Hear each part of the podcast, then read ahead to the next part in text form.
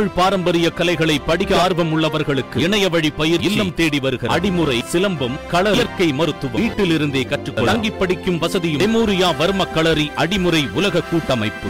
சென்னை காசிமேடு கடற்கரையில் சுறாவின் வயிற்றில் உயிரோடு இருந்த மீன்களை கடலில் விட்ட காட்சிகள் வெளியாகி அதிக கவனத்தை பெற்றிருக்கின்றன. சென்னை காசிமேடு கடற்கரையில் இருந்து மீன்பிடிக்க கடலுக்கு சென்ற மீனவர்கள் அஜய் என்பவரின் விசைப்படகில் பால்சுறா ஒன்று அகற்றப்பட்டிருக்கிறது. அந்த பால்சுறாவின் வயிற்றுப் பகுதி சற்று உப்பி இருந்ததை கண்ட மீனவர்கள் உடனடியாக வயிற்றுப் பகுதியை அழுத்தி பார்த்து கத்தியை வைத்து அறுத்திருக்கின்றனர். அதில் பால்சுறாவின் வயிற்றினில் ஒன்பது மீன்குட்டிகள் உயிரோடு இருந்ததை கண்டு உடனடியாக அந்த மீன்குட்டிகளை மீண்டும் கடலில் விட்டிருக்கின்றனர். இந்த காட்சிகளை மீனவர்கள் தங்கள் செல்போனில் வீடியோவாக எடுத்து சமூக வலைதளங்களில் பரவச் செய்தனர். இந்த வீடியோ காட்சிகள் தற்போது வைரலாகி வருகின்றன.